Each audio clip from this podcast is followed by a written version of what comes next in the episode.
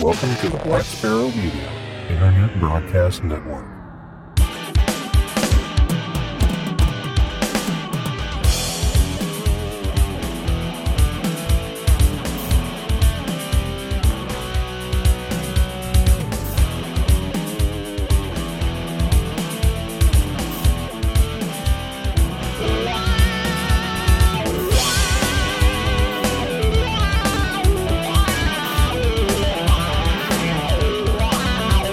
You are listening to Linux in the Ham Shack. LHS is a podcast about Linux, open source, and amateur radio for everyone.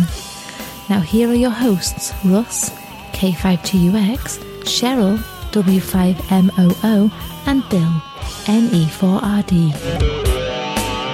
Well, hello everybody and welcome. You have tuned in to episode number 428 of Linux in the Ham Shack, the most terrific amateur radio podcast on the internet today. And tonight we are bringing you a deep dive episode, finally, after a long hiatus from deep dives for various reasons. It's a bit of an unfortunate situation, but this is going to be one. And unfortunately for me, it's one of those ones where I have to do all the talking. So I'm hoping that the live chat listeners will pop up with questions and such so I can take a breather. We do have some feedback at the end of the show, but this will be a deep dive. And the deep dive topic for tonight is using Winlink on Linux, using some open source software, including Pat and ARDOP. And we're going to get in and show you what software you need, where you can get it from, how to build it or install it, how to configure it, and how to use it. So hopefully by the end of this, you will be able to send an email using an HF or a VHF rig. And we'll hope that actually works out the way I hope it will. But before we get to all that, let's introduce ourselves. I'm Russ, K5TUX. I'm Cheryl, W5MOO. And I'm Bill, NE4RD. So that means we're all here. Yay! Woo-woo! So again, as I just mentioned, the topic tonight is Winlink on Linux. Now, technically, it doesn't have to be on Linux, but, you know, this is the focus of the show. So that's what we're going to try and focus on. And I'm going to tell you about the software you need to use and how to use it. And like I said, hopefully in the next 30 to 40 minutes, you'll become as close to an expert as I am on using this software, which is to say, not very much. So such confidence. Well, I will say I have got it to work. So that's the first step. Yeah, that is. Well, that was about the 38th step. Oh no! I'm hopefully going to simplify that procedure for the rest of you who are listening to this tonight. Now, there are some YouTube videos on how to do this, but I'm going to try and explain it as best I can without using visuals. And it's really not that hard. It's just there's a few pieces of the puzzle you have to put together in the right pattern, and then everything should work quite nicely. So the first thing we're going to do is sort of outline the parts of the whole, the parts that complete the puzzle that you will need in order to make this actually happen. The first piece of the puzzle is Winlink itself. What is Winlink? Winlink Global Radio Email, and this is me reading now. Winlink Global Radio Email is a network of amateur radio and authorized government licensed stations that provide worldwide radio email using radio pathways where the internet is not present. However, the internet can be present, and you can use it to use Winlink. The system is built, operated, and administered entirely by licensed ham volunteers. It supports email with attachments, position reporting, weather, and information bulletins, and is capable of operating completely without the internet, but doesn't have to. Licensed Winlink operators and stations use both amateur radio and government radio frequencies worldwide. Support for the system is provided by the Amateur Radio Safety Foundation Incorporated, a United States 501c3 nonprofit public benefit entity. So that is the focus of our talk tonight, and it is the thing you will be able to use, hopefully, by the time we get down to the end. So the major piece of the puzzle that you're going to need to do Winlink on Linux is an application called Pat. And I'm going to rely on the other two folks, Bill and Cheryl, to fill in the gaps and do some quick Googling for the stuff that I did not put in here. So I got my Google Foo ready. Right. So that's where you guys can help me get through this show. So Pat is an application that does Winlink. Now, it was written, if I remember correctly, by a Norwegian gentleman, LA5NTA. I think that's right. Again, Google Foo at the ready. It's looking. Yeah, I know. It's a cross-platform Winlink client, and a Winlink client is what you need, with basic messaging capabilities. Is the primary sandbox slash prototype application for the WL2K. WL2K, by the way, is the abbreviation for Winlink 2000. WL2K-GO project, and provides both a command line interface and a responsive mobile-friendly web interface. And that's what I'm going to focus on, not the CLI. It is mainly developed for Linux, but is also known to run on OS X, Windows, and Android. Pat is released under an MIT license. So you can use it for whatever you like, however you like. The next piece of the puzzle. What's that? Good. Totally. Yeah. His name was Martin Hebnes Peterson, LA5NTA. Okay, good. At least I had his call sign right. So one of these days I hope to actually have a conversation on this show with Mr. Peterson about Pat, who can probably go into it a little bit deeper. And I'd also like to interview the couple of gentlemen who are the creators or the primary developers of ARDOP. And we'll get to ARDOP in a minute. So another piece of this puzzle, which in this actual instance you don't have to use, but you can use, is AX.25. You've probably heard of AX.25. It's a link layer protocol. It's built into the Linux kernel and has been a part of the Linux kernel for a very long time now. I don't remember when it was first instantiated in the Linux kernel, but it was very early. And AX.25 is the protocol that is used by TNCs, hardware TNCs and firmware. If you've ever used one of those, you had a MFJ TNC like I used to have for packet radio. Bill, you had a Cantronics KPC, or something? Yeah, Cantronics, KPC3. Right. So if you ever had one of those and you ever did anything with packet, usually over VHF or UHF, those used AX.25. And now AX.25 is implemented in the Linux kernel, and you can still use it with a hardware TNC, or you can use it with a software TNC. So it's a link layer protocol originally derived from layer 2 of the X.25 protocol suite and designed for use by amateur radio operators. It is used extensively on amateur packet radio networks. Traditionally, amateur radio operators have connected to AX.25 networks through the use of a terminal node controller, i.e. TNC, which contains a microprocessor and an implementation of the protocol and firmware. It's also been implemented on personal computers. The kernel has native support, as we've already talked about, and the computer connects to a transceiver via its audio interface. So how do you do that? What is this mysterious audio interface for packet? Well, that's another application called Direwolf. We have mentioned Direwolf on this show before in our digital radio communications episode back 294, I think, something like that.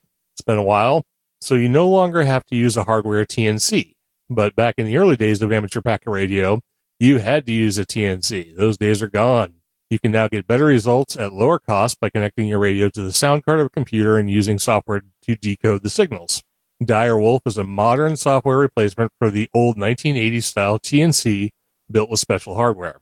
Without any additional software, it can perform as an APRS GPS tracker, digipeater, Internet Gateway, or iGate, or APRS TT Gateway. It can also be used as a virtual TNC for many other applications, including, as it happens, Winlink. Or Pat. Direwolf now includes FX25, which adds forward error correction in a way that is completely compatible with existing systems. If both ends are capable of FX25, the information will continue to get through under conditions where regular AX25 is completely useless. And Direwolf has been released under the GPL v2. So this is going to be an optional component, Direwolf and AX25, in our discussion this evening. But the next thing is not. The next thing is ARDOP. And ARDOP stands for Amateur Radio Digital Open Protocol. And unfortunately, the website is really vague about what ARDOP actually is. But it's the equivalent of AX.25 It's generally designed for use over HF bands instead of VHF and UHF. It's not packet. It implements its own protocol. And it's a joint effort among amateur radio developers that seeks to provide a specification and implementation, both in software or hardware, for a modern, versatile, open digital protocol. And that is the piece that's going to underlie Pat and make it work and allow you to connect via soft modem, i.e. a sound card modem, to your rig to be able to send and receive and encode and decode packets over HF so that you can send your emails and your file attachments and location and weather reports and all that good stuff via Winlink. So this is like a non-commercial alternative to Pactor. Yes, that's correct. And actually, Pat supports Pactor and Winmore and serial-based hardware TNCs and AX.25 and ARDOP and pretty much any other way you can send packets. So, but we're going to talk about the one that's free and new and cool and the one that I know how to use. Well, you don't have to have like a $500 TNC for or something now. Right. Well, I don't think TNCs cost that much anymore. Well, Pactor one does. Pactor a Pactor, yeah, but that's like commercial. So commercial, yeah. So all of this is to do something that you can do with a Windows application called Winlink Express. This sort of rolls all this stuff into one thing, and it's I don't know what kind of ware you would call it. It's kind of like shareware or beerware. You know, it's like you can get it for free, but if you're using it, they ask for money. So you don't have to give them money, but they would like it. So if you don't want to do that and you don't want to use Windows, you can do what we're doing tonight. Let's see. Anything in the chat room? Yeah, nothing yet. Okay. So the first thing in order to get all of this working is you have to sign up for Winlink. Now you can do that by downloading Winlink Express and only using it once to connect to the network. But basically the procedure for signing up for Winlink, which is basically getting yourself a winlink.org address. So in my case, it's k5tux@winlink.org. And it'll, of course, be your call sign at winlink.org when you sign up for it. The way it works is you get access to a Winlink application like Pat or Winlink Express. You connect to the network via Telnet. You could do it via RF if you wanted to, but Telnet's a lot easier. You sign in using your call sign and no initial password.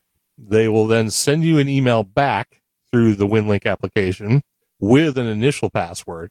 And then you connect to the network again using the password they gave you. And once you've done that, you are signed up. And then you can go to winlink.org/user and connect using your new call sign and password that they gave you. And once you're in there, you can set all your personal details, and then you can change your password to something you actually want to use.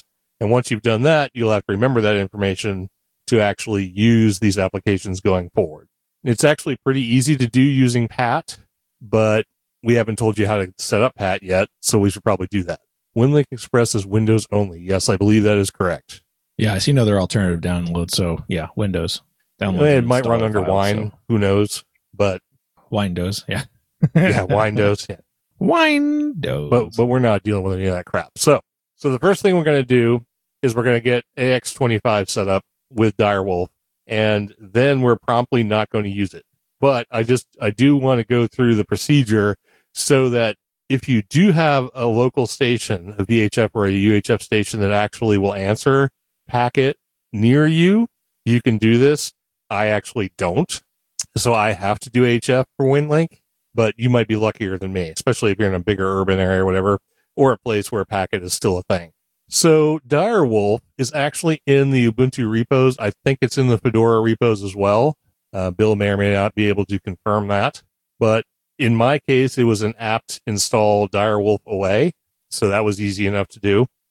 And it came with a moderately fleshed out configuration file called direwolf.conf, which I put mine in /etsy. And there's only a couple of configuration bits you have to do in the direwolf.conf file. You have to change the A device line, which is your audio device, and you have to specify it in, I think it's ALSA format, like HW:00,0. I think that's the typical ALSA format. And then you also have to set the A channels parameter, and the channel parameter. I set mine to one channel and channel 0, and that seemed to work. It basically makes your sound card, either you can consider it a mono sound card or a stereo sound card where you're only using the left channel. Either one should work. You have to set the my call parameter to your call. Wow, simple there. And then you have to set the modem parameter to 1200 per 1200 baud, because that's what packet uses. And then you have to set, if you want rig control, the PTT parameter. And there are details in the direwolf.com file on how to set that. And you may have to futz around with that. It's literally a serial connection. It doesn't do a TCP link to rig control D or anything like that. So if you want to do rig control this way, it will require a USB to serial or a true serial connection. And that's all you have to do to configure Direwolf. We'll get to starting it up in a second. So the next part is you have to tell Direwolf where it's going to connect to AX.25. And AX.25, like I said, is built into the Linux kernel. So if you install AX.25-apps and AX.25-tools, those packages, you'll have access to all the AX.25 stuff. And you only have to change one file for this to work. You have to edit Etsy or /Etsy/AX25/AX ports. And in there, it gives you a detailed look at how these things are supposed to be configured. And I see that I fat-fingered a whole mess of this. So let me fix that real quick. I'll go ahead and confirm packages while you're doing the unfat-fingering. So yeah, okay. Direwolf is available in the Ubuntu repository, definitely on Focal, and I just tested it on Fedora as well, and that's available. There's Direwolf and AX25 apps, AX25-apps, and AX25-tools is available as the same package in both Fedora and Ubuntu for our non-Arch users, I guess. All right, excellent. So there's nothing pre-configured in the /Etsy/AX25/AX ports file, but there are examples, and you just follow the same example. Now, to set up the way this is going to work, because Pat assumes that the AX port is called WL2K, that's what it's pre-configured for. It doesn't have to be that, but since that's what it is, you might as well make it this. So you have to enter a line that says WL2K tab, your call sign, tab 1200, tab 255, tab 7, tab Winlink. And you just put that in there and save it as the AX ports file, and you're done. That's all you have to do for that one. And then we're getting on to the part what we're actually going to use that's not using packet. We're going to get to RDOP. Now, RDOP has a client, and it's called ARDOPC. Now, there's just a link for it. It's a pre-built binary where all the libraries are included. There's no dynamic linking in it. So all you have to do is download the file called ARDOPC, and it will run. Totally legit. Yeah. There's no malware in that, right? Well, let's hope not. I did not bother to see what it was. I didn't try and dig around for the source. I did not try and figure out what its licensing is. So if anybody wants to see if there is a source reference to this, a link to where you can download it is at the bottom, and you can see if there's any source code there. The RDOPC is a 32-bit binary, and there's also one called RDOPC_64. That's the 64-bit binary. And like I said, out of the box, these just worked. They're based on Qt. Everything in the RDOP universe is based on Qt. The only thing I could see on licensing is that all of the stuff that it's based on is BSD licensed, because that's what Qt's licensed under. So it may be that RDOP itself is also BSD licensed, but I don't know that for sure. So yeah, I don't see a license file here. Yeah, I don't see one either. So all you have to do is find the source. So you did find the source, and the source doesn't have a license file. Yeah, of course I did. Nope, it's on GitHub, I think. Okay, well, if you want to be a little safer about using RDOP, you can actually build it from the source and not build the downloads. You can at least check out the source and see that there's no malware in it. But if you want to do an unofficial repository, just do it the lazy way I did and just download the binary and put it in user local bin. Then there's Pat, which is the biggest part of this pie. It's the thing that actually connects to the Winlink network, but it requires those subordinate features like AX25 and Direwolf if you're using packet, or RDOP if you're using RDOP. So to install Pat, it's in the package repos, apt install Pat. And Bill is going to check for me to see if Fedora also has Pat in its repo. I would assume it would, sure, since all the other stuff's already there. So once you've installed Pat, it has a neat thing called configure. It's a command line switch for Pat. So once you've apt installed Pat or done your DNF install Pat, which I'm assuming will work, then you just type Pat configure. And the configuration file is, I'm not sure if it's true JSON, but it sure looks like JSON. If not, it's some other, YAML-y kind of thing. But the syntax should be pretty straightforward. Once you're in the Pat configure, you're basically just editing the JSON file. I'm going to call it JSON, even if it's not. There's only a couple of things you have to update. Now, if you're going to use Pat to sign up for Winlink, you update the My Call field with your call sign, but you do not enter a password because Winlink will send you a password upon your very first login. If you already have a password for Winlink, then you put your password in the secure_login_password field. Then you update the locator field with your grid square, obviously. Then you update http_addr if you're going to use the web GUI for Pat, and you don't like the default port, which is 8080. Otherwise, you can leave that the same. Then you have to update hamlib_rigs with any rigs you want to actually control. I actually control 2 rigs with this. It's really, really easy if you're using rig control D, because you can just link directly to the TCP port. There should be an example of how to connect to the TCP port. If not, the ARDOP configuration examples are in the documentation for ARDOP. A link to that is in the show notes. And if you're using a serial connection like a USB port or an actual serial port, you would put in a serial connection and name the serial port for doing rig control. But like I said, with rig control D, this is super easy. And then you have to configure which of the underlying protocols you're going to use and which radios you're going to use with them. So if you're going to use AX.25 and Direwolf, you go to that subsection and you put in the rig that you're going to use with Packet. If you're going to use RDOP, which I highly recommend, you're going to go to the section on RDOP and put in the rig that you're going to control with RDOP. And if you're going to use PTT control via rig control, you have to add a parameter called PTT_CTRL and set it to true. That will allow you to actually key up your rig to send packets. All right, so have we bored everybody yet? I think so. Everyone's asleep. I was following the trail, which is like just a zillion breadcrumbs to try to find the source code for this. It's like a reference upon a reference upon a reference for RDOP. Definitely looks like it comes from MIT. It's definitely GPL.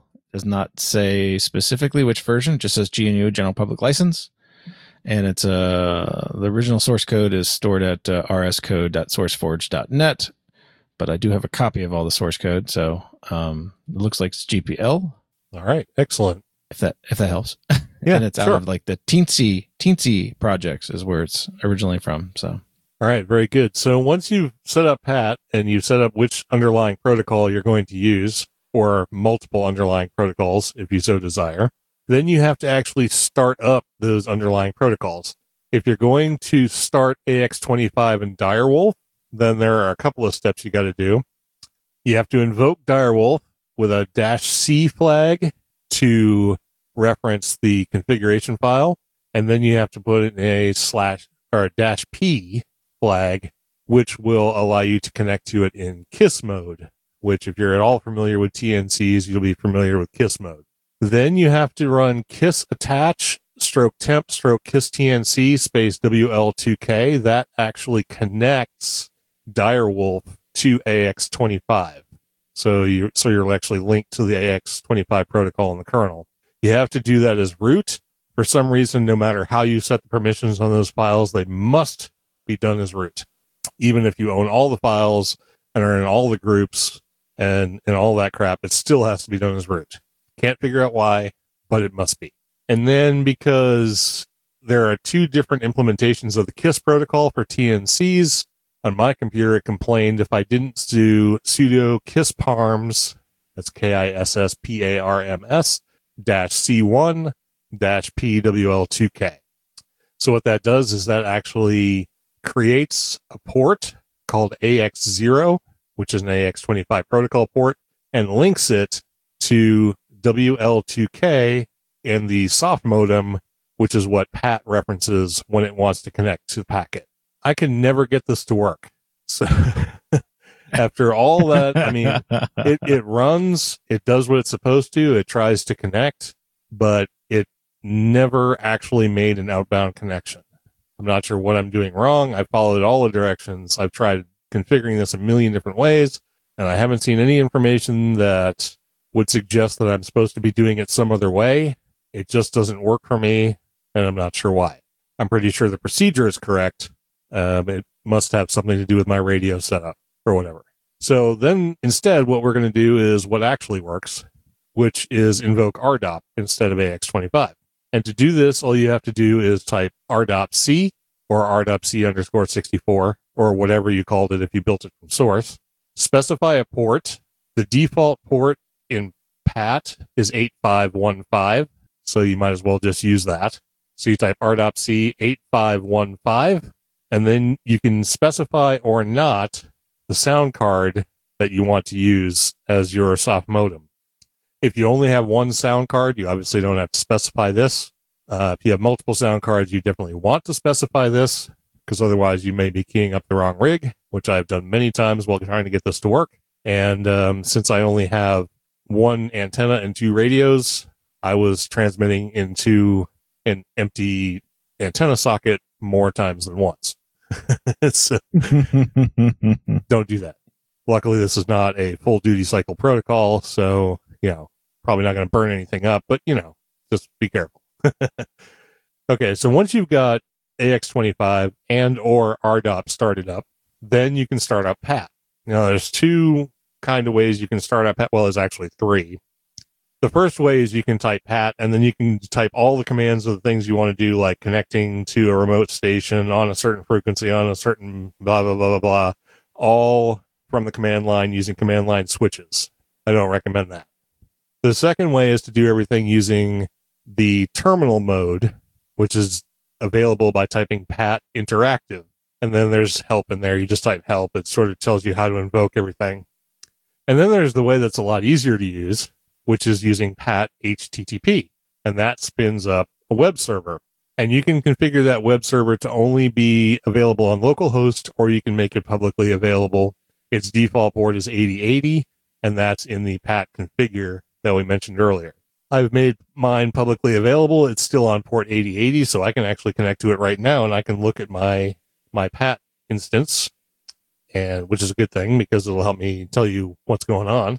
So once you've connected to PAT on your web browser, going to localhost /8080 or some host /8080, you'll see your RDOP window at the bottom, which shows you what RDOP is doing in a little terminal bucket at the bottom. And at the top, you'll see your call sign. You'll see inbox, outbox, sent, archive, and action. And action is sort of the important thing. So if you're connecting to Winlink for the first time, you will have configured PAT with a call sign but no password. So what you'll need to do is go to action and then connect. And if you do that, then you'll see up at the top it says select alias, and you can select an alias called telnet. And that will connect to the Winlink network using your network connection as opposed to your radio.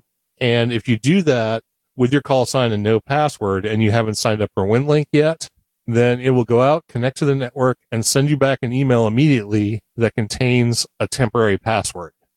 So then what you have to do is go into your terminal where you started up PAT and close PAT, like Control-C out of it, do a PAT configure again, update the configuration file with the password you just got, close that, do pat HTTP again, and when it starts up, then reconnect using telnet.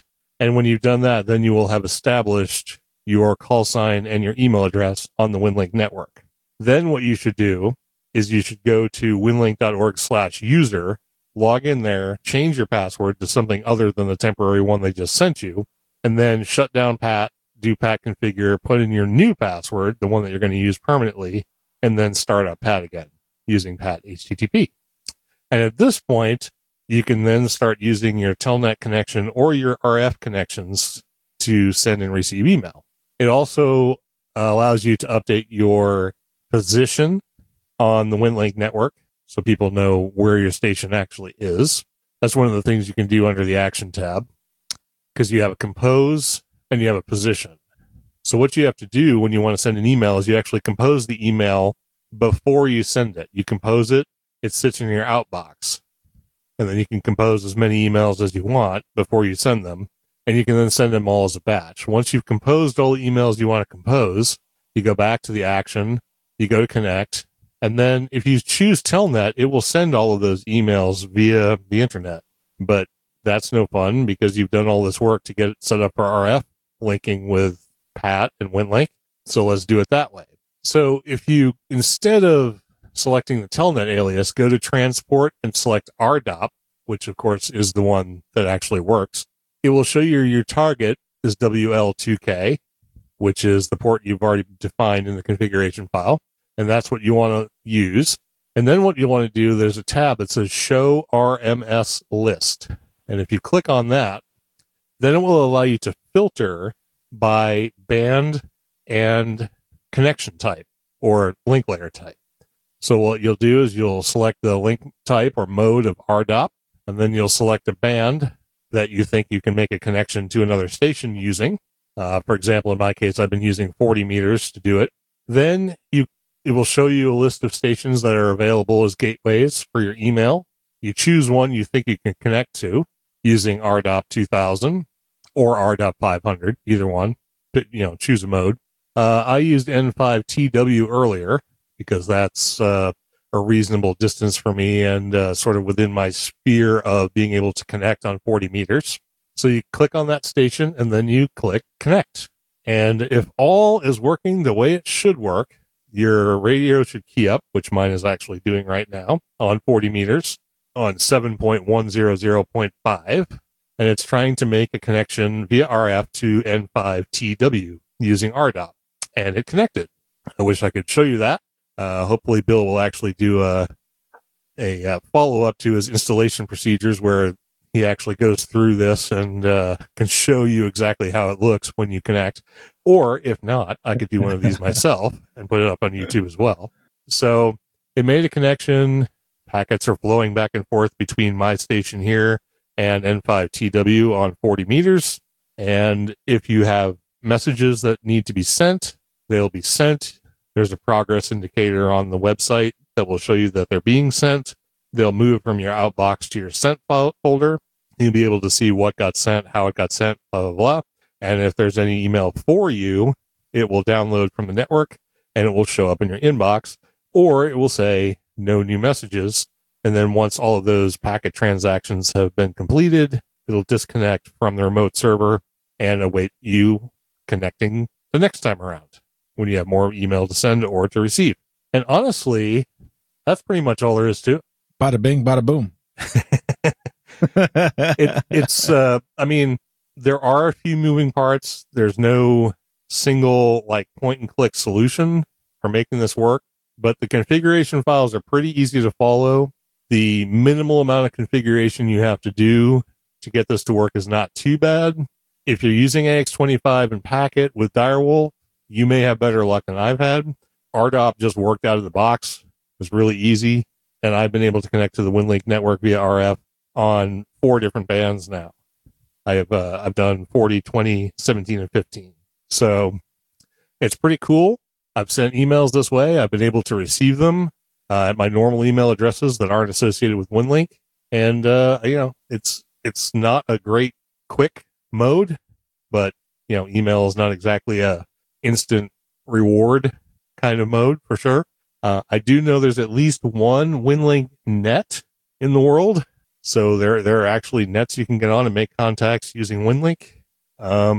It's kind of an older technology. I mean, some of the stuff like Linpack that I looked at, the latest update on that application was like in 2003. So It's been around for a while, but you know what? It still works. It's still kind of interesting. And to be fair, we've had people ask about how you use this stuff. So hopefully that's enough of a primer to get you going with how to get this installed and working. Minimal configuration. And I've sort of edited out the kinks that I had to go through to get it to work. So I think if you follow this and, you know, just go by the examples and get this fired up and already have Hamlib or rig control working, especially with rigctld, you can be on the Winlink network in less than 30 minutes. So not too bad. No. And I think the HTTP interface for Pat is pretty awesome. That really simplifies the interacting with it. It does, because otherwise you have to know all of the command features and things that you want to use directly. Now, you were telling me about the fact that it's supposed to do basic, like, failover, like it's supposed to hit one protocol, then if that doesn't work, use another protocol, and if that doesn't work, actually use the internet. But I don't know how to make that work. Yeah, I've only read about that. I actually haven't tried any of it, so that's your mileage may vary. I know when I used it, I only did telnet. I didn't have the rig connected when I used Pat the very first time to try it out and stuff like that. In fact, I just went over to the Winlink site, and of course my old username and password are gone, so I have to redo everything, which will be perfect for the video. So we'll definitely put this all in a video along with my series on Fedora, just because it's fun. And Pat actually is not in the repository for Fedora, so I'll be building it from scratch. Well, there you go. I imagine it's going to be a pretty easy build, because I think it's C++. Yeah, not a lot of dependencies either. So yeah. Okay, so I did include a couple of other projects on here because they were mentioned. Well, one of them was mentioned in the chat, and the other one I found while I was doing some research for tonight's show. The first one is an application called GARIM, which stands for G, or GNU, or GUI. Actually, it's not GNU in this case. It's GUI, Amateur Radio Instant Messenger. Now, Google, when you try and search for GARIM, wants to think that you're typing Garmin. So make sure you tell it that's not what you're typing. And honestly, if you type in GARIM and then radio, you'll generally find what you're looking for. So this is an application. It has a GUI. It runs on top of ARDOP, and it's supposed to be for doing instant messaging. It's a pretty easy build from source when you download it. A link to the source code will be in the show notes. When you run it for the first time, it creates an example INI file in your home directory /GARIM. You have to edit that. It will tell you that you have to edit it. When you start it up, it'll say, in order to run this application, shut it down, configure it, and start it back up. So the things you have to configure in it are the IP address and port that you're running RDOP on. So that is most likely going to be localhost and 8515, which is the default for RDOP. And then you also have to adjust my call, grid square, and the info field. And there are multiple blocks in this configuration file that are called TNC, because you can have multiple TNCs, virtual or physical, for GARIM. So if you only want the first one, or if you only have one, just edit the first block. And that makes it simple. It's called TNC-1. And when you start up GARIM again, you'll see a button that says attach, and you need to attach to a TNC. In this case, it's an RDOP TNC. And it'll be called TNC-1. So you just connect to that. So again, this runs to the RDOP instance you may or may not already be running for Pat. I have not checked to see if you can run GARIM or GARIM and Pat at the same time. I don't know how RDOP handles that. I assume it would handle it poorly. So I wouldn't do that. But you can certainly use the same instance of RDOP for both applications, just not simultaneously. And then it's supposed to allow you to send instant messages using the RDOP protocol over HF. The only problem is I did some serious digging to find out what frequencies that people might be using this on, and that information is scarce. I did dig up some information. It will be in the show notes, the frequencies that I found that people are supposed to be using this on. And I scanned around for about an hour on all of these frequencies and heard not a peep. So I'm assuming this is not well utilized, or I just don't have the right frequencies. I guess your mileage may vary on that as well. The operation of it is really simple. The GUI is really straightforward. Once you connect to the TNC-1, which is your RDOP installation, there's buttons for sending files, downloading files, sending messages, downloading messages, pinging other stations, receiving information from other stations, just doing general listening for what stations are out there, sending a beacon, stuff like that. All the buttons are self-explanatory, and anybody who's ever used an IM client should be really familiar with how this works. So I just included it, and there'll be a link to where you can get it, and the pretty thorough documentation on GARIM will be in the show notes course. And then the last software package I found is sort of an afterthought, is another project done by the guy who does RDOP called ARDOP_GUI. Now, this is a pretty limited GUI. It doesn't allow you to like configure or start and stop or whatever RDOP. But what it does do is it gives you a window on your desktop which shows you what RDOP is doing, and it provides a waterfall for your rig. So when you're listening on a frequency where you might be using RDOP for Winlink, for example, it will show you if there are any other signals on that frequency. So you get a waterfall which shows you the frequency, you get a window that'll show you what stations you're connected to, what phase of the packet transmissions you're in, whether it's connecting, acting, disconnecting, sending emails, whatever. And it also gives you like a polar grid of your signal with the remote station. To use it, you download the source code from the link that will be provided in the source, or in the show notes rather.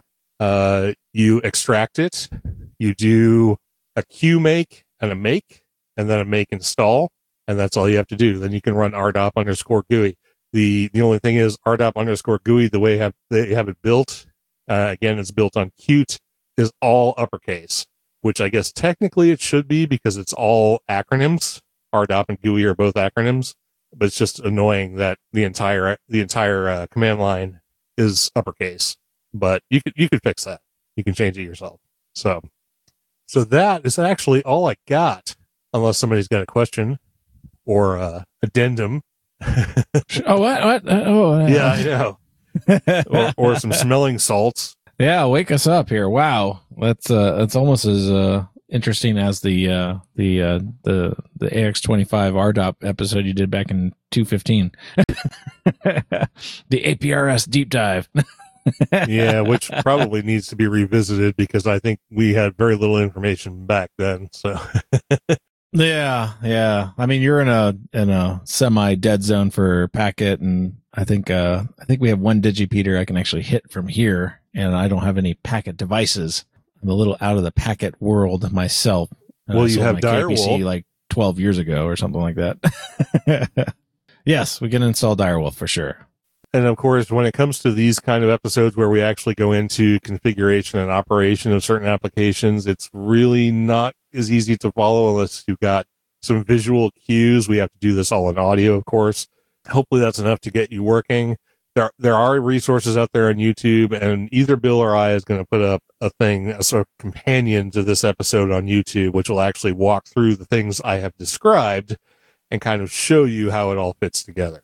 Yeah, and I will also mention that KM4ACK has also done a video on using Pat as well, so on his little Build-A-Pie project. So there's quite a bit of information there as well if you're really into Pat and using it on your Pi. Yep, very good. And all of this can be done on a Raspberry Pi pretty much the same as I've outlined it here. The only real difference is you have to download the ARM versions of anything you're going to build. And when it comes to RDOP-C, the RDOP-C client, it's actually Pi RDOP-C because everything's pre-built if you don't build it from source. So that one, the ARM build, is called Pi RDOP-C. Other than that, the configuration and operation is exactly the same. All right, well, that's pretty much all I've got. Hopefully that will get you through. And if you want to try Winlink or this amateur radio instant messenger project or any of the other things we've talked about. I hope this gets you to where you need to be to get all this stuff to run, whether it's on a Pi or your local desktop. And if you have any questions, feel free to email us. I'll try and answer them as well as I can for as much knowledge as I actually have about all this stuff. Like I said, I've been able to send and receive emails, so I guess I know a little something about it.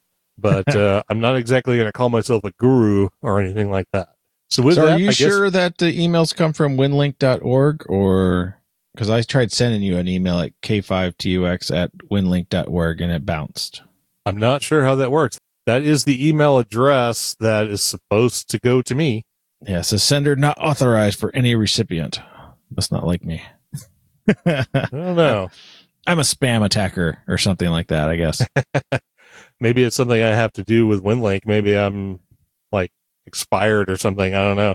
Try sending it to AF0SS at Winlink because I just sat that one up today. Oh, sweet. Yeah, let me do that. AF0SS at winlink.org. And we'll just send a test message. Test. Hi. Send. Let's see if I get an insta bounce.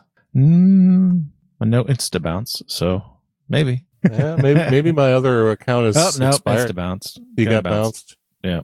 Maybe it's not winlink.org, but I thought that was the address. Let me let me actually go into winlink.org/user and log in. Let's see, AF0SS with the password. Password 123. Let's see, USA license, valid license for AF0S verified by your licensing authority. There's all that information. If I go to webmail, yeah, it says AF0SS, and the thing says at winlink.org. Interesting. Well, it doesn't like my Gmail address or something. No, I definitely do not have an email for you. Let me see if I can send you one. Yeah, let's try that. Let's see. To at Gmail. Testing from Winlink. Okay, I sent it. It says it was sent. IR refreshing. Now, you did that through the website, so that should be on the... Right. There's no RF involved there. The thing is, I definitely sent myself an email through RF to my K5TUX at K5TUX.us address earlier, and it worked. There you go. I got the message. I'm just going to reply. Test. Send. So, like, I'm also noticing that's capitalized, but, like, I don't know, maybe my Gmail client is... forcing lowercase on all the call signs, so maybe that is the issue. Email addresses are case insensitive, so it doesn't matter. Maybe not in this case. Technically, the RFC says that they must be case insensitive. So yeah, I know they should be. Doesn't mean they've actually done it properly on their side with their hack mail client. Oh, no, I got to bounce again. I'm sorry to inform you. Your message could not be delivered. Oh, wait, no, that's the other one I sent. Sorry. Okay, no, I got it. Oh, okay. So you got the one I replied to with capitals. So I will paste the message in here into our live show chat, which everybody should be in. And you can see my bounce message came back for the lowercase version. Oh, it looks like Don got a same thing I got. Learn to email 111. That's what it is. It should be case insensitive. So Don, go ahead and try it again with AF0SS, because that's the one I happen to be in right now, capitalized.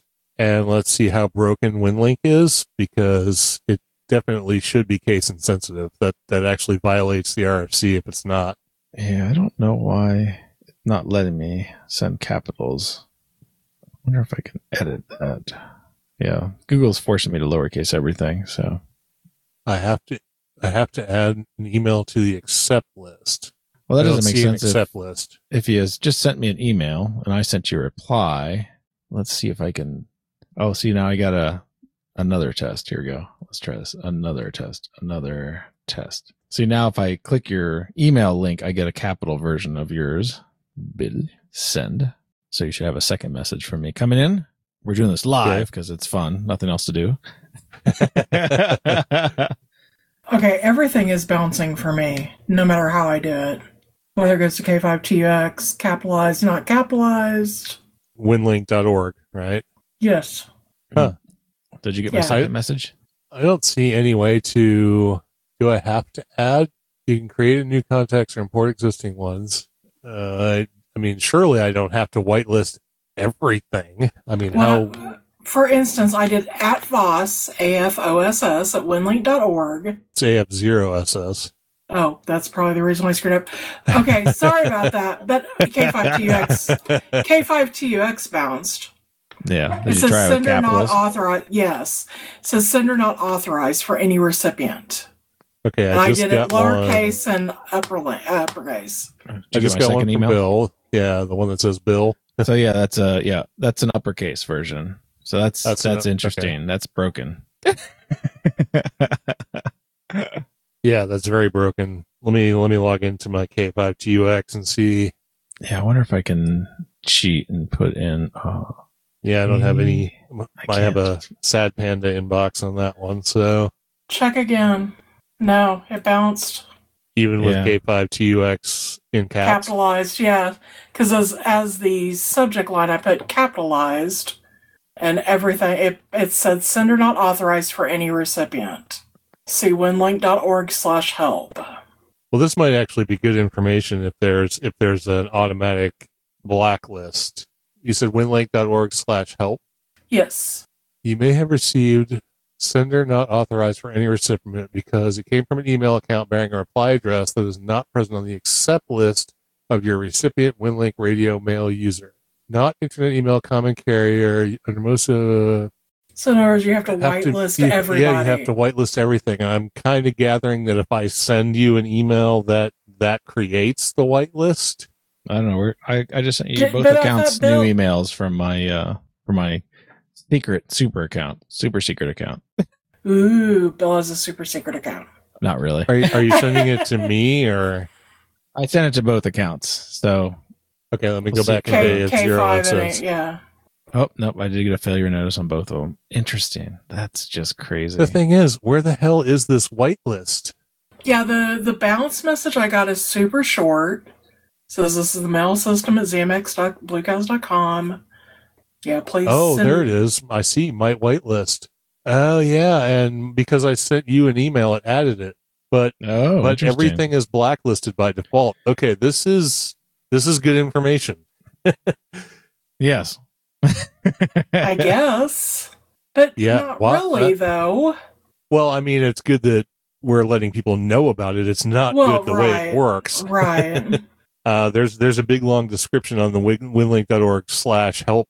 site about why they do it this way, but let me whitelist Cheryl. So what are you sending from Move at Blue Cows? Yeah. Okay, so let me add you and try sending it lowercase. Okay. And I'm in to what account? Yeah, that's a good question. What account am I in? Hang on a second. Well, actually, I'll just send it to both. Well, yeah, I'm in the AF0SS account right now, so let me go back into my webmail. It probably prevents a lot of spam if you actually have a full whitelist. Well, clearly. But wow, what a pain in the ass. Yeah, no unsolicited emails, period. No unsolicited is right. I mean, nobody gets to mail you. But I'm assuming that like all of Winlink is solicited, so it probably whitelists all of star.winlink.org. Okay, I just sent it to both accounts. Okay, I'm waiting for it to come in. It hasn't bounced yet. Oh, I got it. Yay. So, yeah, it was the whitelist. That was the issue. Interesting. Yeah, interesting indeed. The thing is, it looks like you also have to whitelist Winlink addresses. That seems less likely. I bet you they're automatically whitelisted. I would think so, but I've tried to send myself messages via RF to my Winlink address, and I do not get them. Oh, interesting. I'm going to have to whitelist and see if that works. Hmm. So anyway, well. Alrighty then. Okay, so excellent information there. So the whitelist. Oh, by the way, where you find the whitelist? This is a good information that probably people should know. If you go to winlink.org/user and go into where you can configure your Winlink account. On the left-hand side, you have a few options. The first one is log out, then there's password change, and then right under where it says my webmail is a link where it says my whitelist, and you need to obviously put stuff in there. It appears that if you send an email from Winlink to somebody, it sticks it in your whitelist. So until you either send an email or configure your whitelist, people cannot send you email. So there you go.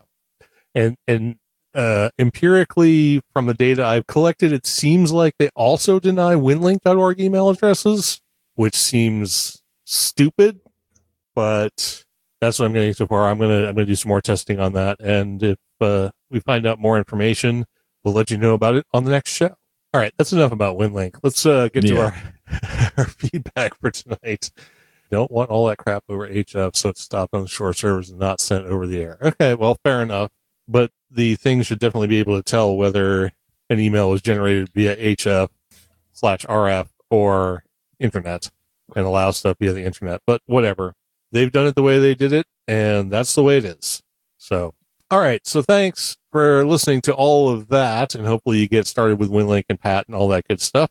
But we're down to the end of the deep dive, but we do have one bit of feedback. And since Cheryl hasn't really had an opportunity to talk much about anything on this show, let's go ahead and let her read the feedback. Okay. So we received an email yesterday from James, K5JTB. He says, tell Bill, NE4RD, that I'm also disappointed that Eric Guth doesn't seem to understand that good intentions don't matter when poor execution and lack of contrition are the products. I gave him money as an early supporter last time, and when I was one of the people who could not participate in the live event due to the last-second login changes, he told me just to watch the recorded presentation and that lots of people were able to log in to the live events. Thanks for telling your listeners about the poor service. It's validating to know I'm not the only one. James, K5JTB. And I actually answered James privately last night and apologized for the way he was treated, even though it really wasn't my spot to do that. But I feel bad because he was a paid, supporter of QSO Today, and he got treated badly. So yeah, I still have issues with how we were treated.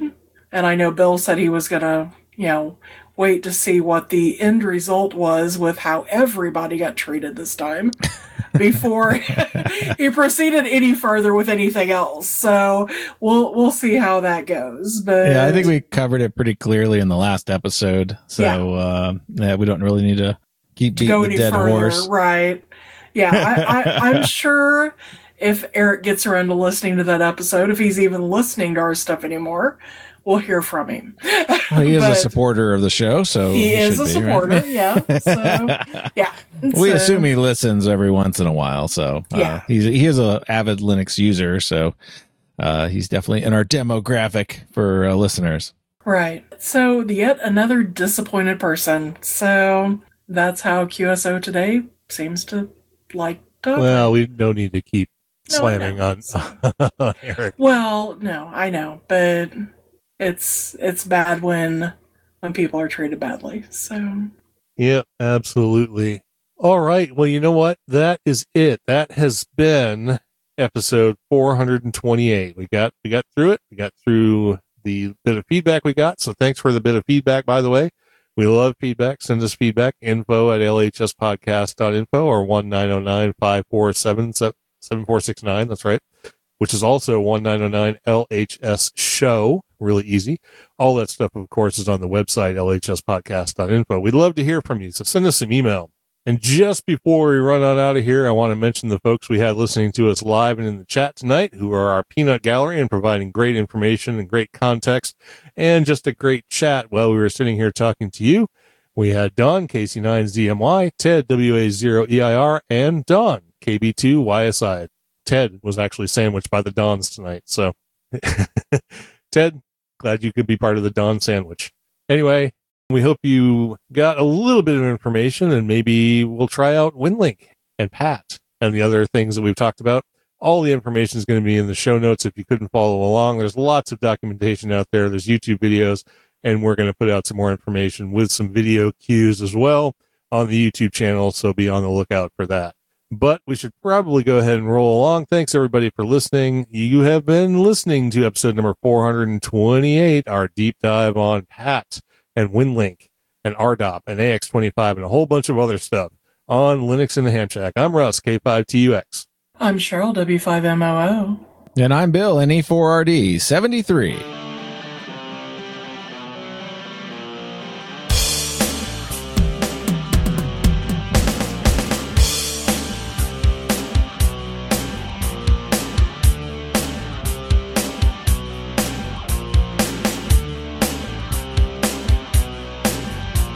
Thank you for listening to this episode of Linux in the Ham Shack. LHS is a community-sponsored podcast. The show is recorded live every Thursday at 8 p.m. Central Time, plus or minus QRL. Connect to the live stream at url.bcts.info/LHS live. Our website is located at lhspodcast.info. You can support the podcast by visiting the LHS Patreon page at patreon.com/LHS podcast or by using the contribute list on the homepage. Get in touch via social media. We have a presence on Discord, Facebook, IRC, Twitter and YouTube. Our IRC channel is #LHS podcast on the Freenode network, and the Discord invite link is url.bcts.info/Discord. You can also drop us an email at info@lhspodcast.info or leave us a voicemail at 1-909-LHS-SHOW. That's 1-909-547-7469. Visit the online LHS merchandise store at shop.lhspodcast.info for fun and fashionable show-themed merchandise. Become an ambassador and represent LHS at a local Linux convention or hamfest. Email ambassadors@lhspodcast.info for more information or visit the homepage for details. Until next time, remember to always heed your hedonism.